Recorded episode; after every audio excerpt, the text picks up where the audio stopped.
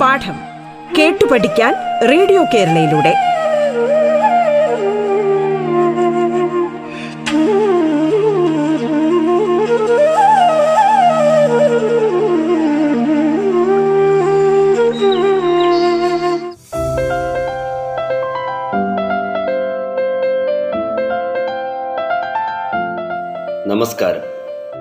School വിദ്യാഭ്യാസം ഓൺലൈനിലൂടെ ആയിരിക്കുന്ന ഇക്കാലത്ത് അഞ്ചു മുതൽ പത്ത് വരെയുള്ള ക്ലാസ്സുകളിലെ പാഠഭാഗങ്ങൾ വളരെ ലളിതമായി കുട്ടികളിലേക്ക് എത്തിക്കുകയാണ് പാഠം.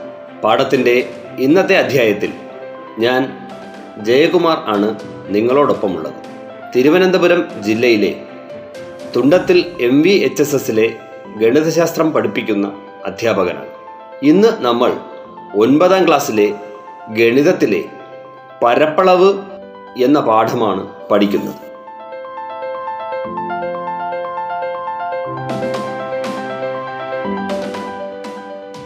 പരപ്പളവ് എന്ന ആശയത്തെക്കുറിച്ച് ആറ് ഏഴ് എട്ട് ക്ലാസ്സുകളിലായി നിങ്ങൾ പഠിച്ചിട്ടുണ്ടല്ലോ. ചതുരം ത്രികോണം സാമാന്തരികം ലംബകം സമഭുജ സമാന്തരികം മറ്റു ചതുർഭുജങ്ങൾ എന്നിവയുടെ പരപ്പളവ് കണ്ടുപിടിക്കുന്ന വിധവും വിശദമായി തന്നെ പഠിച്ചിട്ടുണ്ട്. ഒൻപതാം ക്ലാസ്സിലെ പരപ്പളവ് എന്ന അധ്യായം തുടങ്ങുന്നത് ഒരേ പരപ്പളവുള്ള വ്യത്യസ്ത ചതുരങ്ങൾ നിർമ്മിക്കുന്ന വിധം പ്രതിപാദിച്ചുകൊണ്ടാണ്. ചതുരത്തിന്റെ നീളവും വീതിയും വ്യത്യാസപ്പെടുത്തി ഒരേ പരപ്പളവുള്ള വിവിധ ചതുരങ്ങൾ നിർമ്മിക്കാം എന്ന് ഈ ഭാഗത്ത് പറയുന്നുണ്ട് ഉദാഹരണമായി പന്ത്രണ്ട് ചതുരശ്ര സെന്റിമീറ്റർ പരപ്പളവുള്ള വ്യത്യസ്ത ചതുരങ്ങൾ എങ്ങനെയെല്ലാം വരച്ചിരിക്കുന്നു എന്ന് നോക്കുക. ഇപ്പോൾ വശങ്ങൾ നാല് സെന്റിമീറ്റർ മൂന്ന് സെന്റിമീറ്റർ ആയി വരയ്ക്കാം. അപ്പോൾ പരപ്പളവ് നാല് ഗുണം മൂന്ന് പന്ത്രണ്ടാണല്ലോ. പന്ത്രണ്ട് ചതുരശ്ര സെന്റിമീറ്റർ ആണല്ലോ കാരണം ചതുരത്തിന്റെ പരപ്പളവ് എന്ന് പറയുന്നത് നീളം ഗുണം വീതിയാണല്ലോ. വശങ്ങൾ ആറ് സെന്റിമീറ്റർ രണ്ട് സെന്റിമീറ്റർ ആയി വരയ്ക്കാം. നീളം ആറ് സെന്റിമീറ്റർ വീതി രണ്ട് സെന്റിമീറ്റർ അതുപോലെ വശങ്ങൾ പന്ത്രണ്ട് സെന്റിമീറ്റർ ഒരു സെന്റിമീറ്ററായും വരയ്ക്കാം. അപ്പോൾ ഇത്തരത്തിൽ ഒരേ പരപ്പളവുള്ള വ്യത്യസ്ത ചതുരങ്ങൾ വരച്ചു നോക്കാവുന്നതാണ്. പക്ഷേ ഒരു വശം ഒരു നിശ്ചിത സംഖ്യയാകണം എന്നു പറഞ്ഞാൽ ഒരേ ഒരു ചതുരം മാത്രമേ വരയ്ക്കാൻ കഴിയൂ എന്നും നമ്മൾ തിരിച്ചറിയണം. കാരണം ഒരു വശം എട്ട് സെന്റിമീറ്റർ ആയി എടുത്താൽ ഒരു ചതുരം മാത്രമേ വരയ്ക്കാൻ കഴിയൂ. അവിടെ രണ്ടാമത്തെ വശം മൂന്ന് സെന്റിമീറ്റർ മാത്രമേ ആകാൻ പറ്റൂ. അതുകൊണ്ട് ഒരു വശം നിശ്ചയിക്കപ്പെട്ട് കഴിഞ്ഞാൽ നമുക്ക് പിന്നെ ഒരു ചതുരം മാത്രമേ വരയ്ക്കാൻ പറ്റൂ.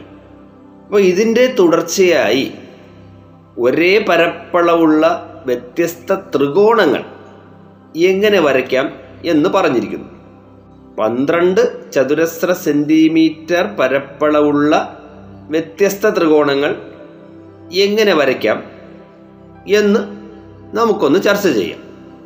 ത്രികോണത്തിന്റെ പരപ്പളവ് ഒരു വശത്തിന്റെയും എതിർമൂലയിൽ നിന്ന് ആ വശത്തേക്കുള്ള ഉയരത്തിന്റെയും ഗുണനഫലത്തിന്റെ പകുതിയാണല്ലോ.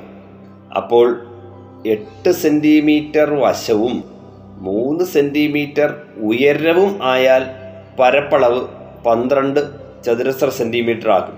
മറ്റുള്ള വശങ്ങളെക്കുറിച്ച് നമ്മളിപ്പോൾ പ്രതിപാദിക്കേണ്ട കാര്യം ഇപ്പോൾ ഇല്ല. നമുക്കത് ആവശ്യമില്ലാത്തത് കൊണ്ട് നമ്മളിപ്പോൾ പറയുന്നില്ല. ത്രികോണത്തിന് മൂന്ന് വശങ്ങളുണ്ട്. ഇനിയോ വശം ആറ് സെന്റിമീറ്ററും ഉയരം നാല് സെന്റിമീറ്ററും ആയാൽ പരപ്പളവ് പന്ത്രണ്ട് ചതുരശ്ര സെന്റിമീറ്റർ ആകുമല്ലോ. കാരണം ആറ് ഗുണം നാല് ഇരുപത്തിനാലാണ്. അതിന്റെ പകുതി പന്ത്രണ്ട് ചതുരശ്ര സെന്റിമീറ്ററാണ് ഇതിനെ തന്നെ നമുക്ക് തിരിച്ചും പറയാം. എങ്ങനെ തിരിച്ചു പറയാം? ഒരു വശം മൂന്ന് സെന്റിമീറ്റർ ഉന്നതി അപ്പോൾ എത്ര എടുത്താൽ മതി? ഉന്നതി എട്ട് എടുത്താൽ മതി. അതുപോലെ ഒരു വശം നാല് സെന്റിമീറ്റർ ഉന്നതി ആറ് സെന്റിമീറ്ററായും നമുക്ക് വരയ്ക്കാം. അപ്പം ഇങ്ങനെ പരസ്പരം മാറ്റി നമുക്ക് വേണം ഉന്നതിയും ആ വശവും പരസ്പരം മാറ്റി വേണമെങ്കിലും നമുക്ക് ത്രികോണം വരയ്ക്കാം. അപ്പം നമുക്ക് കുറേ ത്രികോണങ്ങൾ ഇതുപോലെ നമുക്ക് കിട്ടും. ഇത്തരത്തിൽ വിവിധ ത്രികോണങ്ങൾ പന്ത്രണ്ട് ചതുരശ്ര സെന്റിമീറ്റർ പരപ്പളവിൽ വരയ്ക്കാൻ കഴിയും. ഇനി ഒരു വശം എട്ട് സെന്റിമീറ്ററായി പന്ത്രണ്ട് ചതുരശ്ര സെന്റിമീറ്റർ പരപ്പളവുള്ള ത്രികോണം വരയ്ക്കണമെന്ന് പറഞ്ഞാൽ എങ്ങനെയാണ് വരയ്ക്കാൻ കഴിയുക? വ്യത്യസ്ത ത്രികോണങ്ങൾ വരയ്ക്കാൻ കഴിയുമോ? എന്നിങ്ങനെയുള്ള അന്വേഷണമാണ് പിന്നീട് വിശദീകരിച്ചിരിക്കുന്നത്. എട്ട് സെന്റിമീറ്റർ വശത്തിന് ഉന്നതിയായി മൂന്ന് സെന്റിമീറ്റർ എടുത്ത് ത്രികോണം വരച്ചാൽ മതിയാകുമല്ലോ. കാരണം എട്ടേ ഗുണം മൂന്ന് ഇരുപത്തിനാലാണ്. ഇരുപത്തിനാലിന്റെ പകുതി പന്ത്രണ്ട് ചതുരശ്ര സെന്റിമീറ്റർ ആണ് നമ്മളത് നേരത്തെ പറഞ്ഞതുമാണ്. അപ്പോൾ നമുക്ക് നിലവിൽ ഒരു ഒരു ത്രികോണമുണ്ട്. ഇതിന് തുല്യ പരപ്പളവുള്ള ത്രികോണങ്ങൾ ഇനി വരയ്ക്കാൻ കഴിയുമോ എന്നാണ് നമുക്ക് അന്വേഷിക്കേണ്ടത്. അപ്പോൾ നമുക്കൊരല്പം പുറകോട്ട് പോകേണ്ടി വരും. നമ്മൾ ഏഴാം ക്ലാസ്സിലേക്ക് ഒന്ന് പോയാൽ രണ്ട് സമാന്തര വരകൾക്കിടയിലുള്ള ലംബദൂരം എല്ലായിടത്തും തുല്യമായിരിക്കുമെന്ന് ഏഴാം ക്ലാസ്സിൽ പഠിച്ചിട്ടുണ്ട്. അങ്ങനെയെങ്കിൽ എട്ട് സെന്റിമീറ്റർ വശത്തിന്റെ എതിർമൂലയിൽ കൂടി സമാന്തര വര വരച്ചാൽ ആ വരയും എട്ട് സെന്റിമീറ്റർ വശവും തമ്മിലുള്ള ലംബദൂരം എല്ലായിടത്തും മൂന്ന് സെന്റിമീറ്റർ ആയിരിക്കുമല്ലോ. അതിൽ സംശയമില്ലല്ലോ. എല്ലായിടത്തും അത് മൂന്ന് സെന്റി ആ അകലം ലംബ ദൂരം എല്ലായിടത്തും മൂന്ന് സെന്റിമീറ്റർ ആയിരിക്കുകയും ചെയ്യും. അങ്ങനെയെങ്കിൽ എട്ട് സെന്റിമീറ്റർ വശത്തിന്റെ അഗ്രബിന്ദുക്കളെ സമാന്തര വരയിലെ ഏതെങ്കിലും ബിന്ദുവുമായി യോജിപ്പിച്ച് കിട്ടുന്ന ഏതൊരു ത്രികോണത്തിന്റെയും പരപ്പളവ്. പന്ത്രണ്ട് ചതുരശ്ര സെന്റിമീറ്റർ തന്നെ ആയിരിക്കുമല്ലോ. ഇങ്ങനെ നിരവധി ത്രികോണങ്ങൾ വരയ്ക്കാമല്ലോ. ആ സമാന്തര വരയിൽ ഒട്ടനവധി ബിന്ദുക്കൾ നമുക്ക് അടയാളപ്പെടുത്താൻ പറ്റുമല്ലോ. ആ ബിന്ദുക്കളെ എല്ലാം എട്ട് സെന്റിമീറ്റർ വശത്തിന്റെ അഗ്രബിന്ദുക്കളുമായി യോജിപ്പിച്ചാൽ നമുക്ക് കുറേ ത്രികോണങ്ങൾ കിട്ടുമല്ലോ. ആ ത്രികോണത്തിന്റെ എല്ലാം പരപ്പളവ് പന്ത്രണ്ട് ചതുരശ്ര സെന്റിമീറ്റർ ആയിരിക്കുമല്ലോ. കാരണം എന്താണ്? ആ ത്രികോണത്തിന്റെ എല്ലാം പാദം എന്ന് പറയുന്നത് എട്ട് സെന്റിമീറ്റർ ആണ് ഈ ത്രികോണത്തിന്റെ എല്ലാം ഉയരം എന്ന് പറയുന്നത് മൂന്ന് സെന്റിമീറ്റർ ആണ് കാരണം സമാന്തര വരകൾക്കിടയിലുള്ള അകലം അവിടെ തുല്യമാണ് എന്നുള്ളത് കൊണ്ട് എല്ലാ ത്രികോണങ്ങളുടെയും പരപ്പളവ് പന്ത്രണ്ട് ചതുരശ്ര സെന്റിമീറ്റർ എന്ന് തന്നെ നമുക്ക് കിട്ടും. ഇതിൽ നിന്ന് നമുക്ക് ഇനി പറയുന്ന ഈ ആശയത്തിലേക്ക് എത്തിച്ചേരാം. എന്താണത്? ഒരേ പാദവും മൂന്നാം മൂലകളെല്ലാം പാദത്തിന് സമാന്തരമായ ഒരു വരയിലായതുമായ ത്രികോണങ്ങൾക്കെല്ലാം ഒരേ പരപ്പളവാണ്. ഈ ആശയത്തിലേക്കാണ് നമ്മൾ എത്തിച്ചേരുന്നത്. ഒന്നുകൂടെ പറയാം. ഒരേ പാദവും മൂന്നാം മൂലകളെല്ലാം പാദത്തിന് സമാന്തരമായ ഒരു വരയിലായതുമായ ത്രികോണങ്ങൾക്കെല്ലാം ഒരേ പരപ്പളവ് ആണ്. വളരെ പ്രധാനപ്പെട്ട ഒരു ഗണിതാശയമാണ് ഇത്. ഇനി ഇതേ തുടർന്നുള്ള ഒരു നിർമ്മിതി നമുക്കൊന്ന് ചർച്ച ചെയ്ത് നോക്കാം. നാല് അഞ്ച് ആറ് സെന്റിമീറ്റർ വശങ്ങളുള്ള ഒരു ത്രികോണം വരയ്ക്കുക. ഇതേ പരപ്പളവുള്ള ഒരു സമപാർശ്വ ത്രികോണം വരയ്ക്കുക. ആദ്യം തന്നിട്ടുള്ള അളവിൽ ത്രികോണം വരയ്ക്കുക. ഏതൊക്കെ അളവിലാണ്? ആദ്യം നാല് സെന്റിമീറ്റർ വരയ്ക്കുക. എന്നിട്ട് അതിന്റെ അഗ്രബന്ധുക്കളിൽ നിന്ന് അഞ്ച് സെന്റിമീറ്റർ ആറ് സെന്റിമീറ്റർ ആരങ്ങളെടുത്ത് ചാപങ്ങൾ വരച്ച് അത് കൂട്ടിമുട്ടുന്ന ബിന്ദുവിനെ ആദ്യം വരച്ച വശ ആ വരച്ച വശത്തിന്റെ അഗ്രബന്ധുക്കളിലേക്ക് കൂട്ടിമുട്ടിക്കുക. ഇതിപ്പോൾ നാല് സെന്റിമീറ്റർ തന്നെ താഴെ വരയ്ക്കണം എന്ന് നിർബന്ധമൊന്നുമില്ല. നമുക്ക് ആറ് സെന്റിമീറ്ററോ അഞ്ച് സെന്റിമീറ്ററോ ഒക്കെ വരയ്ക്കാം. ത്രികോണം എങ്ങനെ വേണമെങ്കിലും നമുക്ക് വരയ്ക്കാം. എന്നിട്ട് ഏതെങ്കിലും ഒരു വശത്തിന് സമാന്തരമായി ഒരു വര എതിർമൂലയിൽ കൂടി വരയ്ക്കുക. നമ്മൾ നേരത്തെ പറഞ്ഞ കാര്യമാണത് അപ്പോൾ ഇവിടെ നമുക്കൊരു കാര്യം ചെയ്യാം. ആറ് സെന്റിമീറ്റർ വശത്തിന് എതിരെയുള്ള മൂലയിൽ കൂടി വരയ്ക്കും. അപ്പോൾ നമുക്ക് ആറ് സെന്റിമീറ്റർ വശത്തിന് എതിരെയുള്ള മൂലയിൽ കൂടി നമ്മൾ എന്ത് വരയ്ക്കുന്നു? ഒരു സമാന്തര വര വരയ്ക്കുന്നു. സമാന്തര വര വരയ്ക്കാനും നമ്മൾ പഠിച്ചിട്ടുണ്ട്. നമുക്ക് ഒരു സ്കെയിലും സെറ്റ് സ്ക്വയർ ഉപയോഗിച്ചാൽ നമുക്ക് വളരെ എളുപ്പത്തിൽ സമാന്തര വര വരയ്ക്കാം. അത് നമ്മൾ ഏഴാം ക്ലാസ്സിൽ പരിചയിച്ച കാര്യമാണ്. ഇനി ഇത് വരയ്ക്കണമെങ്കിൽ നമ്മൾ എട്ടാം ക്ലാസ്സിലെ ഒരു ആശയം ഒന്ന് ഓർമ്മിക്കേണ്ടതുണ്ട്. അതെന്താണത്? എട്ടാം ക്ലാസ്സിൽ ഒരു സമപാർശ്വ ത്രികോണത്തിന്റെ സമപാർശ്വ ത്രികോണങ്ങളെക്കുറിച്ച് പഠിച്ചിട്ടുണ്ട് നമ്മൾ അവിടെ തുല്യ ത്രികോണങ്ങൾ എന്ന പാഠത്തിൽ നമ്മൾ അവിടെ സമപാർശ്വ ത്രികോണങ്ങളെക്കുറിച്ച് പഠിച്ചിട്ടുണ്ട്. അവയുടെ പ്രത്യേകതകളെക്കുറിച്ച് പഠിച്ചിട്ടുണ്ട്. അതിനൊരു പ്രത്യേകത ഇതാണ്. ഒരു സമപാർശ്വ ത്രികോണത്തിന്റെ തുല്യ വശങ്ങളുടെ ശീർഷത്തിൽ നിന്ന് എതിർവശത്തേക്കുള്ള ലംബം ആ വശത്തെ സമഭാഗം ചെയ്യും എന്ന് അവിടെ പഠിച്ചിട്ടുണ്ട്. ഒന്നുകൂടെ പറയാം. ഒരു സമപാർശ്വ ത്രികോണത്തിന്റെ തുല്യവശങ്ങൾ ചേരുന്ന ശീർഷം. ആ ശീർഷത്തിൽ നിന്ന് എതിർ വശത്തേക്കുള്ള ലംബം ആ വശത്തെ സമഭാഗം ചെയ്യും. അപ്പോൾ ആ ആശയം ഉണ്ടെങ്കിൽ നമുക്കിവിടെ വരയ്ക്കാൻ എളുപ്പമാണ്.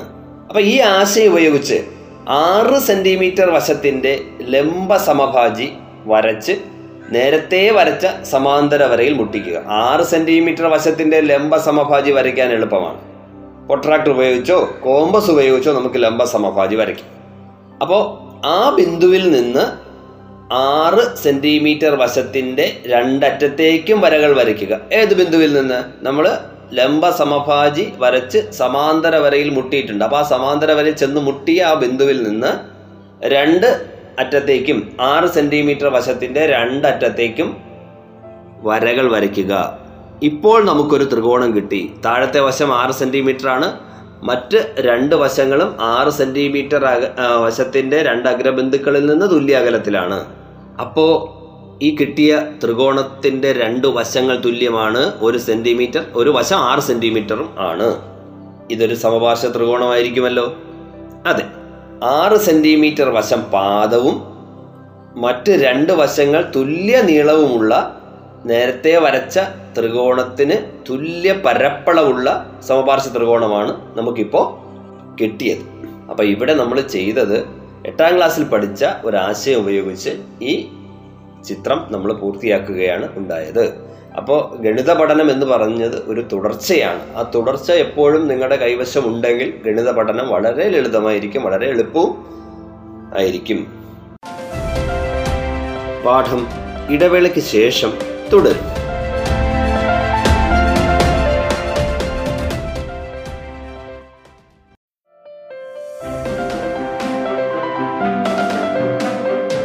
തുടർന്ന് കേൾക്കാം പാഠം. പാഠത്തിൽ ഇന്ന് നമ്മൾ ഒൻപതാം ക്ലാസ്സിലെ ഗണിതത്തിലെ പരപ്പളവ് എന്ന പാഠമാണ് പഠിച്ചുകൊണ്ടിരിക്കുന്നത്.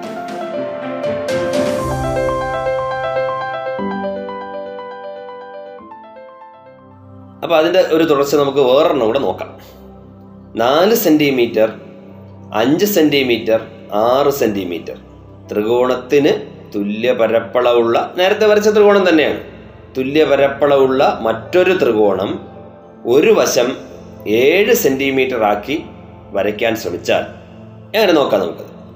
നേരത്തെ പോലെ നാല് സെന്റിമീറ്റർ അഞ്ച് സെന്റിമീറ്റർ ആറ് സെന്റിമീറ്റർ വശങ്ങളുള്ള ത്രികോണം വരയ്ക്കുക. അത് വരച്ച് വച്ചിട്ടുണ്ട് നമ്മൾ. ആറ് സെന്റിമീറ്റർ വശത്തിന്റെ എതിർമൂലയിൽ കൂടി സമാന്തര വര വരയ്ക്കുക. ആറ് സെന്റിമീറ്റർ വശത്തിന്റെ എതിർമൂലയിൽ കൂടി തന്നെ വേണമെന്നില്ല കേട്ടോ. ഞാനിവിടെ ആറ് സെന്റിമീറ്റർ പറഞ്ഞു എന്ന് മാത്രം. നമുക്കൊരു വശം ഫിക്സ് ചെയ്ത് പറയണമല്ലോ. അതുകൊണ്ട് പറഞ്ഞു നിങ്ങൾക്ക് മനസ്സിലാവാനുള്ള എളുപ്പത്തിന് വേണ്ടിയാണ് അങ്ങനെ പറഞ്ഞത്. ഇനി ആറ് സെന്റിമീറ്റർ വശത്തിന്റെ ഒരറ്റത്ത് നിന്ന് ഏതെങ്കിലും ഒരറ്റം ഇന്ന അറ്റം നിന്നുമില്ല ഇടതായാലും കുഴപ്പമില്ല വലുതായാലും കുഴപ്പമില്ല. ഏഴ് സെന്റിമീറ്റർ ആരത്തിൽ ഒരു ചാപം വരച്ച് സമാന്തര വരയെ മുറിക്കുക. ഈ ബിന്ദുവിൽ നിന്ന് രണ്ട് വരകൾ വരയ്ക്കാമല്ലോ. രണ്ടറ്റത്തേക്കും വരയ്ക്കാം. ആറ് സെന്റിമീറ്റർ വശത്തിന്റെ രണ്ടറ്റത്തേക്കും വരകൾ വരയ്ക്കുക. അപ്പോൾ നമുക്കിപ്പോൾ ഒരു ത്രികോണം കിട്ടിയല്ലോ. ഈ ത്രികോണത്തിന്റെ ഒരു വശം എത്ര സെന്റിമീറ്റർ ആയിരിക്കും? ആറ് ആണ് നമ്മൾ നിലവിൽ ഫിക്സ് ചെയ്ത വശമാണ്. ഒരു വശമോ നമ്മൾ ചാപം വരച്ച വശം എത്ര? ഏഴ് സെന്റിമീറ്റർ കാരണം ഏഴ് സെന്റിമീറ്റർ ചാപം വരച്ചാണ് നമ്മൾ സമാന്തര വരയിൽ മുട്ടിച്ചത്.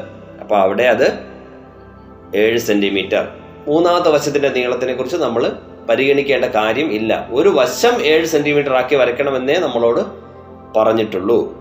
അപ്പോൾ ഇപ്പോൾ കിട്ടുന്ന ത്രികോണത്തിന് ആദ്യ ത്രികോണത്തിന്റെ തുല്യ പരപ്പളവായിരിക്കുമല്ലോ. കാരണം പാദം തുല്യമാണ്. അതുപോലെ തന്നെ മൂന്നാമത്തെ മൂല പാദത്തിന് സമാന്തരമായ വരയിലും ആണ്.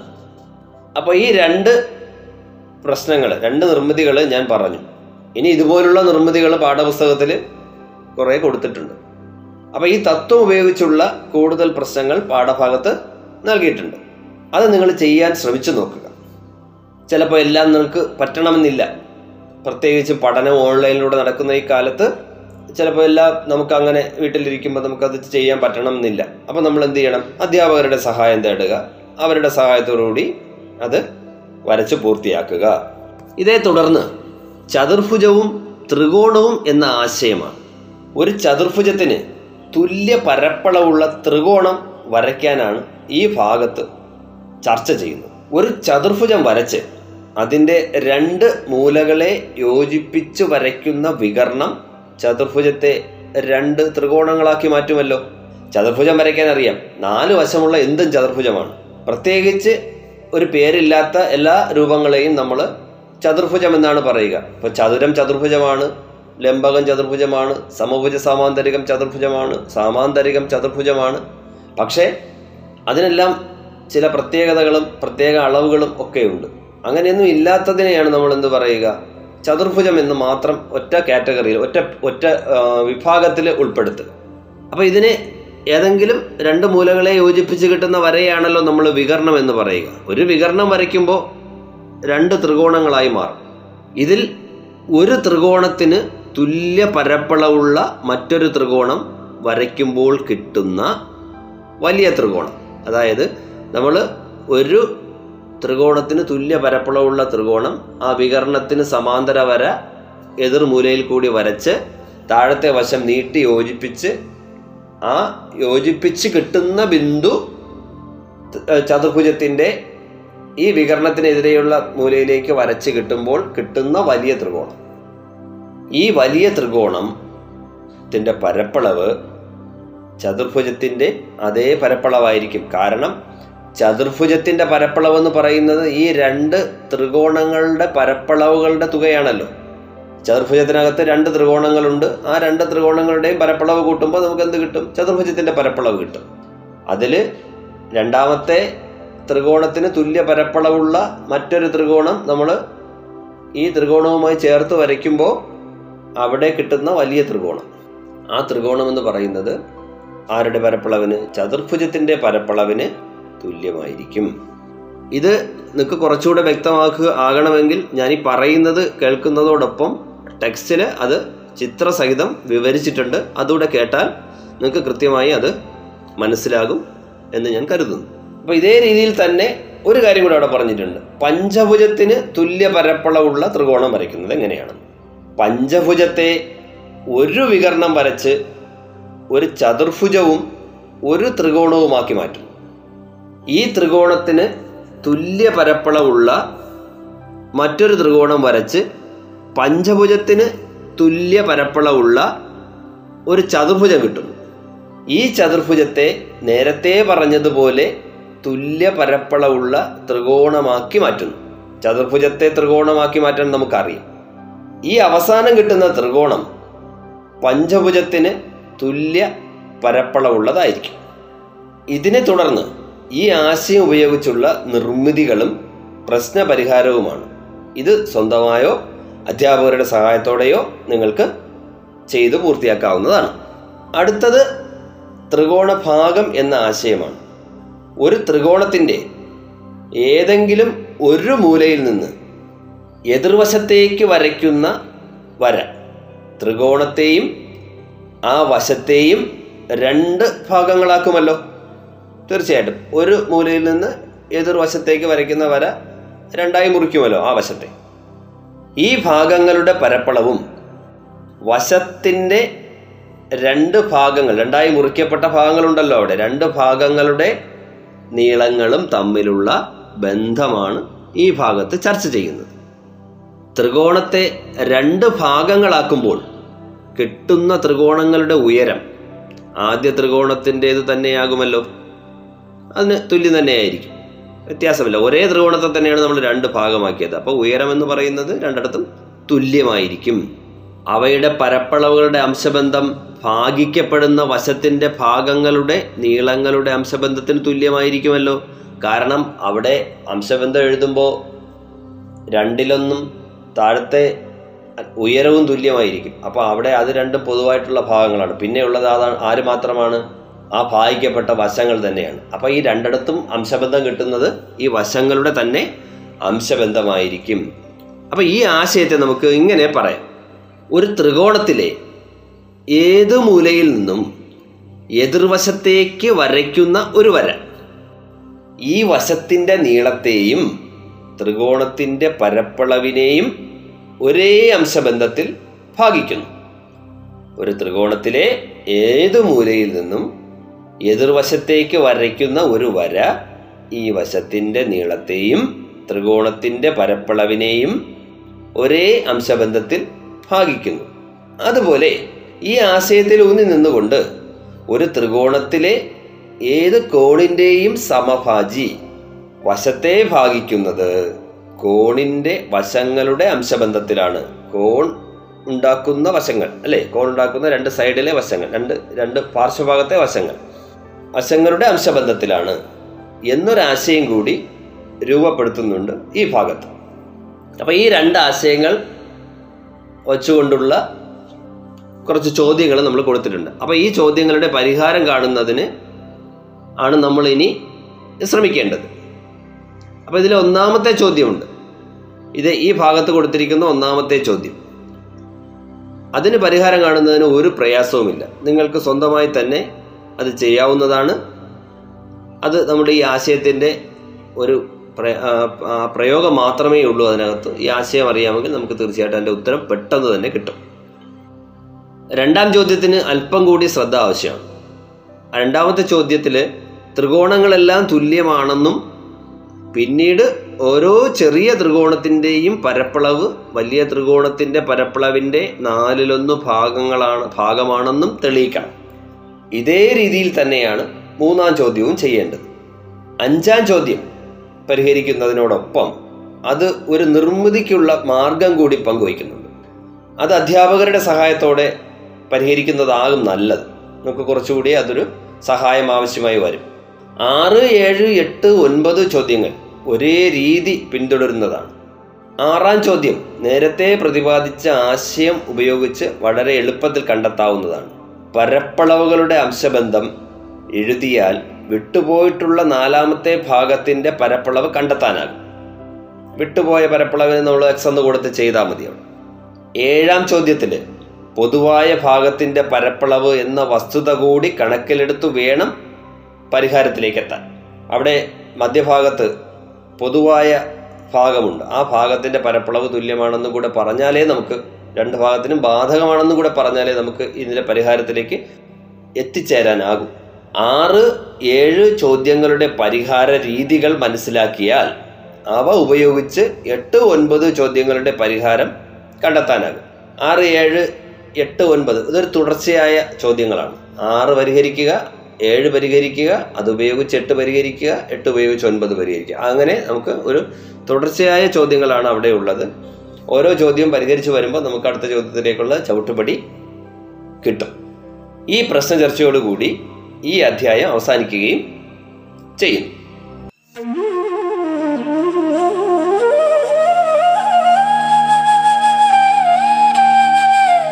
പാഠം കേട്ടു പഠിക്കാൻ റേഡിയോ കേരളയിലൂടെ. പാഠത്തിന്റെ ഇന്നത്തെ അധ്യായം ഇവിടെ പൂർണമാകുന്നു.